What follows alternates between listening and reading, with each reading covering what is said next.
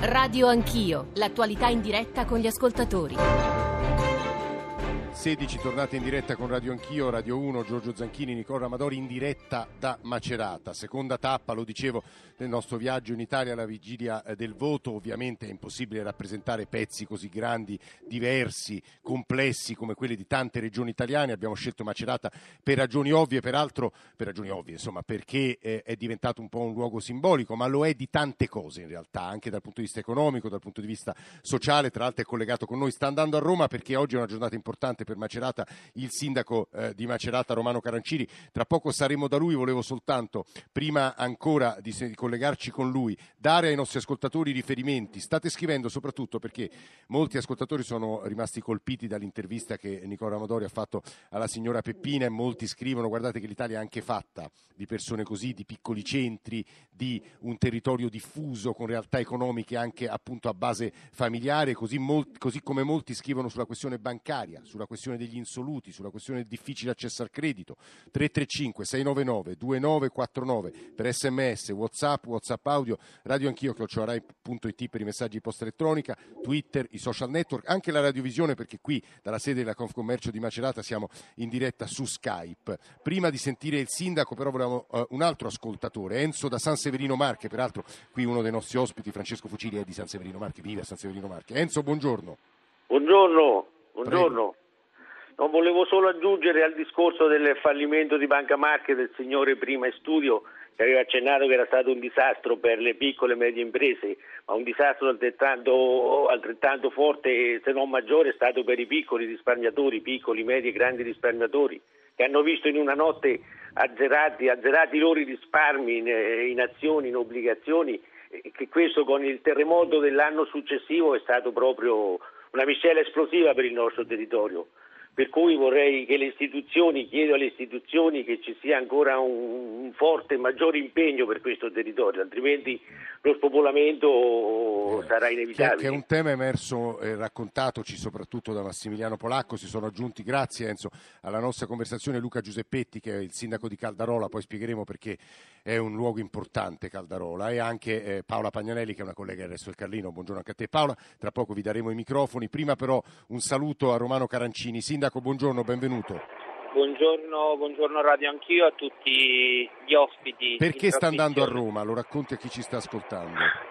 Sto andando a Roma con molta tensione e emozione perché fra due ore circa ci sarà la proclamazione della capitale italiana della cultura 2020 dopo un lungo percorso che è durato per noi sette anni e quindi ben prima purtroppo di ciò che è accaduto siamo arrivati a questa, eh, questa occasione finale perché siamo nella lista delle dieci finaliste e quindi ci apprestiamo ad ascoltare e a vivere questo momento di grande intensità. Vabbè, in bocca al lupo, Sindaco. Domenica lei ha il lupo. pensato di organizzare un nuovo corteo, un altro corteo, dopo quello sul quale invece c'è stata molta incertezza della prima ora. E che tipo di corteo sarà quello di domenica prossima, Sindaco? In realtà io preferisco chiamarlo un cammino, un cammino silenzioso eh, da Piazza della Libertà al Monumento dei Caduti, eh, che, che fiorisce, che nasce da, un- da una condivisione sul territorio da parte di tutti, senza bandiere, eh, solo con eh, i richiami ai principi fondamentali Il sindaco sia in treno tra Orte e Roma, una linea piena di gallerie, quindi l'abbiamo perduto, però avevamo intuito, se non altro, quello che voleva, che voleva dirci. Io credo, eh, dicevamo poco fa, soprattutto con la, professoressa Spigarelli, che è la direttrice del China Center qui dell'Università di Macerata, ma anche delegata al rettore per l'autoimprenditorialità, eh, di come questa realtà, Macerata, ma anche Camerino, siano realtà in cui e, e di nuovo rimando al tema di quello che è accaduto a Macerata, che credo storicamente sia, ma guarda un po' i presenti, una città che ha una storia di tolleranza, una storia anche di antifascismo, se non sbaglio, e che invece adesso è passata diciamo, al- ai disastri delle cronache, usiamo questa espressione, eh, invece per il contrario. Stamane c'è un'interessante ricerca su Repubblica, eh, curata poi dal, dal gruppo, eh, dal gruppo di Ilvo Diamanti, eh, sui fatti di Macerata e ti riassumo i numeri. 70 per il 73% è un atto criminoso e basta, per il 12% è un atto gravissimo ma i neri sono troppi, per 11% ha fatto quello, Traini, che molti altri vorrebbero fare e il 4% vabbè, non sa o non eh, risponde. Eh, volevo prima di sentire le voci che Nicola Amadori ha raccolto a Camerino, perché toccano il tema degli stranieri, degli studenti stranieri, dell'apertura di questi territori. Sentire un'altra telefonata dalle Marche da Giancarlo da Fabriano. Giancarlo, buongiorno. Buongiorno. Ci dica. Beh, mm, Fabriano era un distretto industriale molto importante nelle Marche.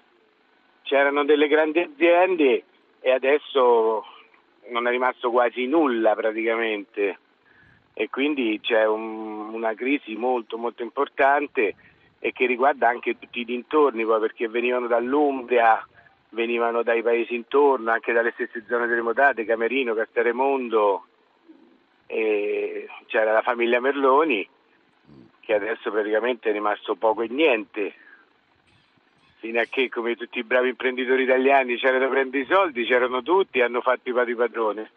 Poi, finiti i soldi, sparito tutto.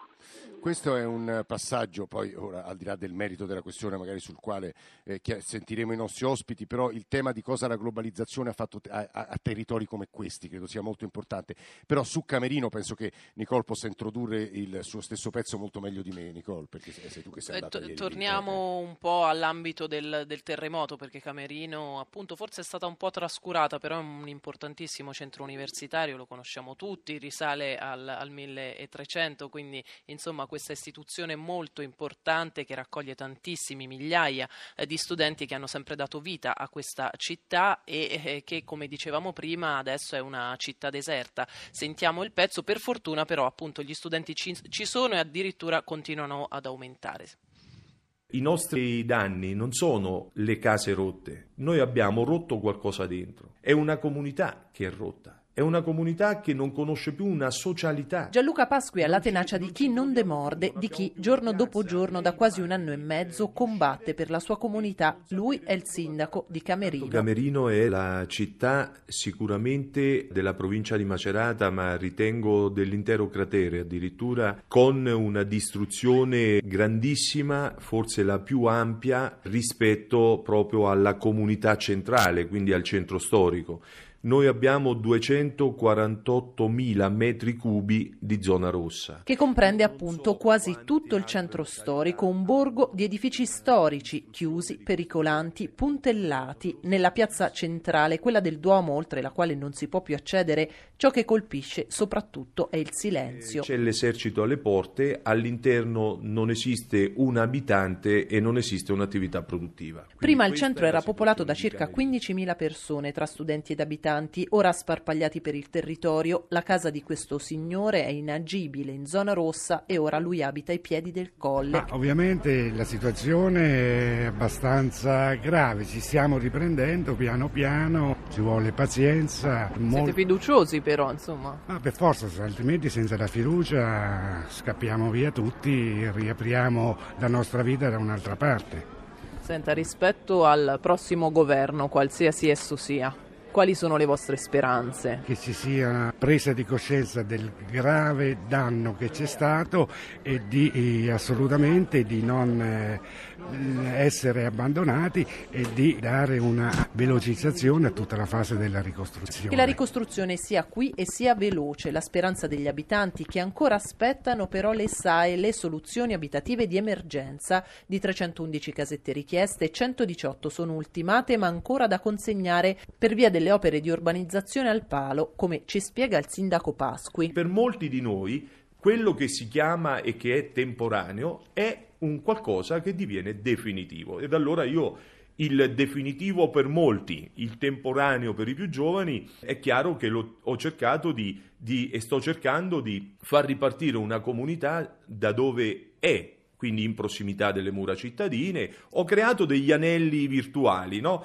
la città distrutta, il primo anello buono e lì ho cercato di mettere la gente, il secondo anello, è chiaro che eh, eh sono tutti saliscendi, questo siamo noi però. E lì si sono allungati ancora di più probabilmente i tempi. Tempi che invece non si sono mai interrotti per l'Università di Camerino, istituzione prestigiosa e dal cuore antico, il rettore Claudio Pettinati. L'università sta bene. Come ci siamo riorganizzati? Beh, intanto abbiamo subito recuperato degli spazi recuperabili, subito adattato degli spazi adattabili e iniziato a costruire. Quello che era uno spazio inaugurato appena prima del terremoto per attività sociali e culturali a qualche chilometro dal centro storico si è trasformato in sede del rettorato, di segreteria per gli studenti, di vari uffici amministrativi. La biblioteca è diventata la facoltà di giurisprudenza. Lo studentato ha accolto quegli studenti che vivevano nel centro storico. Il rettore ci mostra anche la nuova struttura in costruzione. Questo è il campus in costruzione. Il nostro campus è questo, okay. vede degli adattamenti, alcune delle camere eh, che prima erano camere per gli studenti sono diventate il nostro infopoint. Noi abbiamo riadattato tutto, stiamo fornendo gli stessi servizi che, che fornivamo prima. In un bar poco Quindi... distante dal polo universitario c'è una tavolata di ragazzi che festeggia una laurea. Dopo il terremoto è stata una situazione molto complicata, però comunque devo dire che c'è rimasto abbastanza sorpreso da come Camerino ha reagito, ha dato modo a tutti quanti di proseguire ininterrottamente, diciamo, anche nonostante il terremoto. Da studente le cose sono ripartite al meglio e anche subito. Gli studenti dunque ci sono 8.000 ora in totale e continueranno ad esserci. Nel post terremoto le immatricolazioni infatti sono aumentate del 20%. Sono loro i giovani qui a Camerino a essere il motore e la speranza di rinascita del territorio. Mm, il numero non è per nulla diminuito.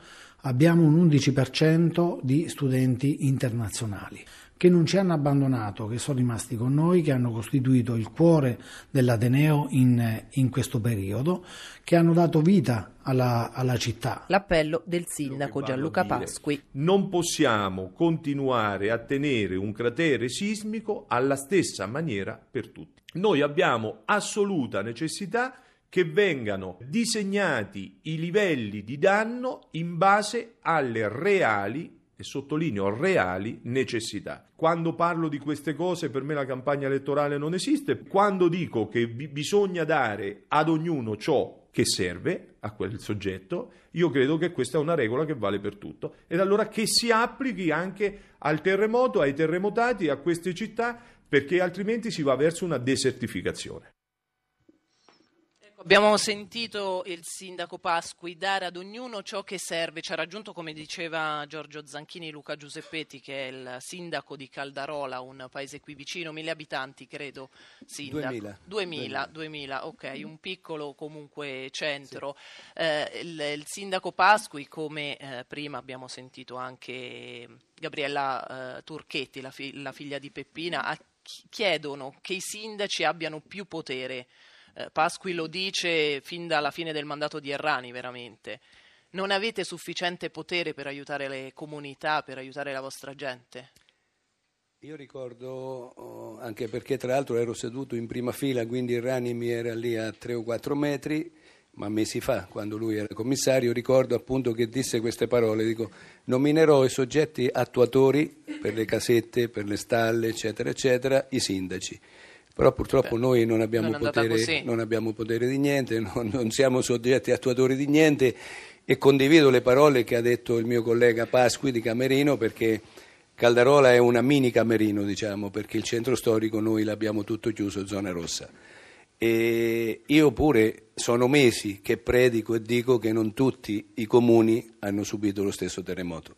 Se questo cratere non lo si stringe non possiamo seguitare a pensare che prima o dopo ne verremo a capo di questa situazione perché, perché ci sono dei paesi come appunto Camerino, Caldarola, sono paesi che sono in ginocchio e le opportunità ci dovrebbero essere per tutti gli altri paesi, ci mancherebbe altro. Questo è un terremoto che prima o dopo dovrebbe portare un, una positività a questa regione e a questa provincia molto danneggiata.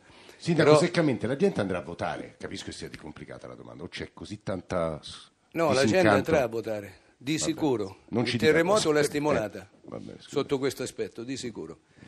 Perché dicevo, ehm, i fondi che vengono stanziati dall'Europa, ma non solo dall'Europa, bisogna che vengano mirati a quei paesi che sono veramente in ginocchio. Poi dopo per gli altri ci saranno anche le opportunità, ma gli altri penso che ma possono... a Caldarola che cosa è stato fatto fino adesso?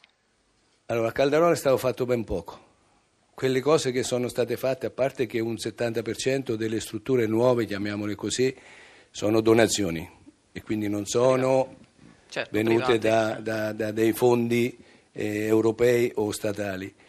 E stiamo in difficoltà perché solo con le donazioni non possiamo pensare di andare avanti ancora sapendo che poi è passato un anno e mezzo e mancano nel mio paese le strutture sociali.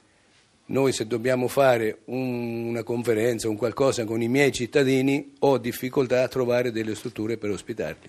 Questa per me è una grande deficienza perché non riusciamo a costruire il nostro tessuto sociale che come alcuni sindaci che hanno avuto il terremoto come noi, in questo caso parlo sempre di Pasqui, sanno la differenza della ricostruzione del mattone ma sappiamo molto bene la ricostruzione invece del tessuto eh sì, sociale diceva, del paese. Un tessuto sociale che forse però gli studenti sono riusciti a mantenere unito. Professoressa Spigarelli, il rettore dell'Università di Camerino, ci parlava di un'alta percentuale di studenti stranieri, internazionali l'11% addirittura a Camerino, ma anche a Macerata c'è un alto numero di sì, stranieri. L'internazionalizzazione è uno dei punti forti, è stato sempre uno de- degli aspetti fondamentali di Macerata che si contraddistingue per la capacità di attrarre studenti dal- dall'estero. Abbiamo circa 200 studenti internazionali iscritti al primo anno ogni anno e poi c'è il progetto Erasmus che ci porta ogni anno ad avere 200-250 studenti che arrivano a Macerata e i nostri che vanno all'estero.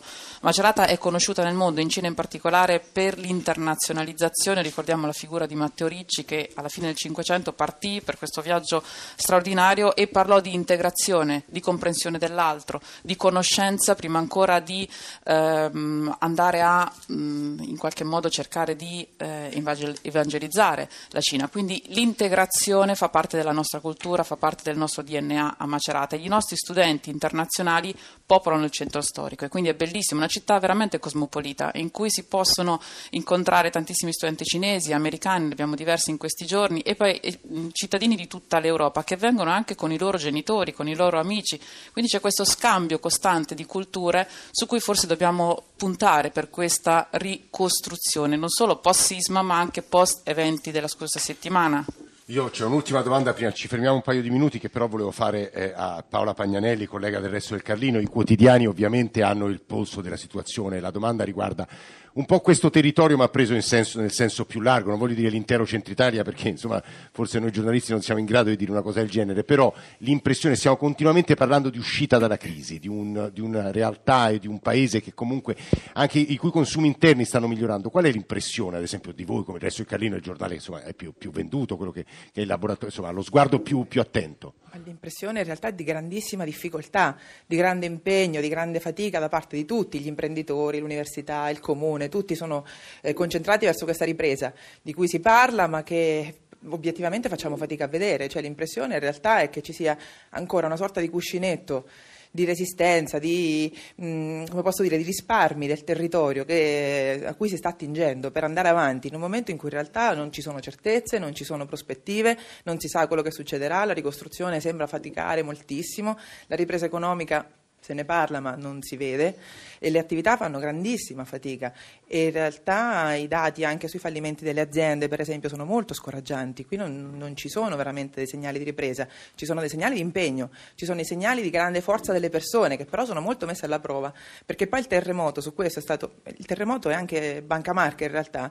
Sono stati destabilizzanti moltissimo non solo sul piano delle strutture ma anche sul piano della tenuta delle persone che si trovavano da un giorno all'altro a non sapere se potevano portare i figli a scuola, se la, la casa in cui stavano era ancora abitabile se il posto di lavoro ce l'avevano ancora, perché se un negozio chiude è finito tutto, se il centro dove avevano loro, la loro attività era ancora raggiungibile o meno. E questo è ovviamente destabilizzante dal punto di vista prima che economico umano. Eh, le cose che ha detto Paola Pagnanelli ovviamente le riprenderemo eh, tutte eh, subito dopo una breve pausa. Volevo però prima chiudere questa parte leggendo eh, quello che ci ha appena scritto il segretario generale della CGL Macerata, Daniel Taddei, che immagino eh, poi il eh, suo collega Rossi conoscerà benissimo. Nel cantiere più grande d'Europa c'è il rischio di infiltrazioni di criminalità organizzata. Sono state aperte quattro inchieste, ANAC, Procura di Macerata, Napoli e Perugia. Abbiamo riscontrato diversi casi di lavoratori sfruttati a rischio di caporalato. Insomma c'è molta materia su cui discutere, fra un paio di minuti torniamo qui insieme in diretta da Macerata.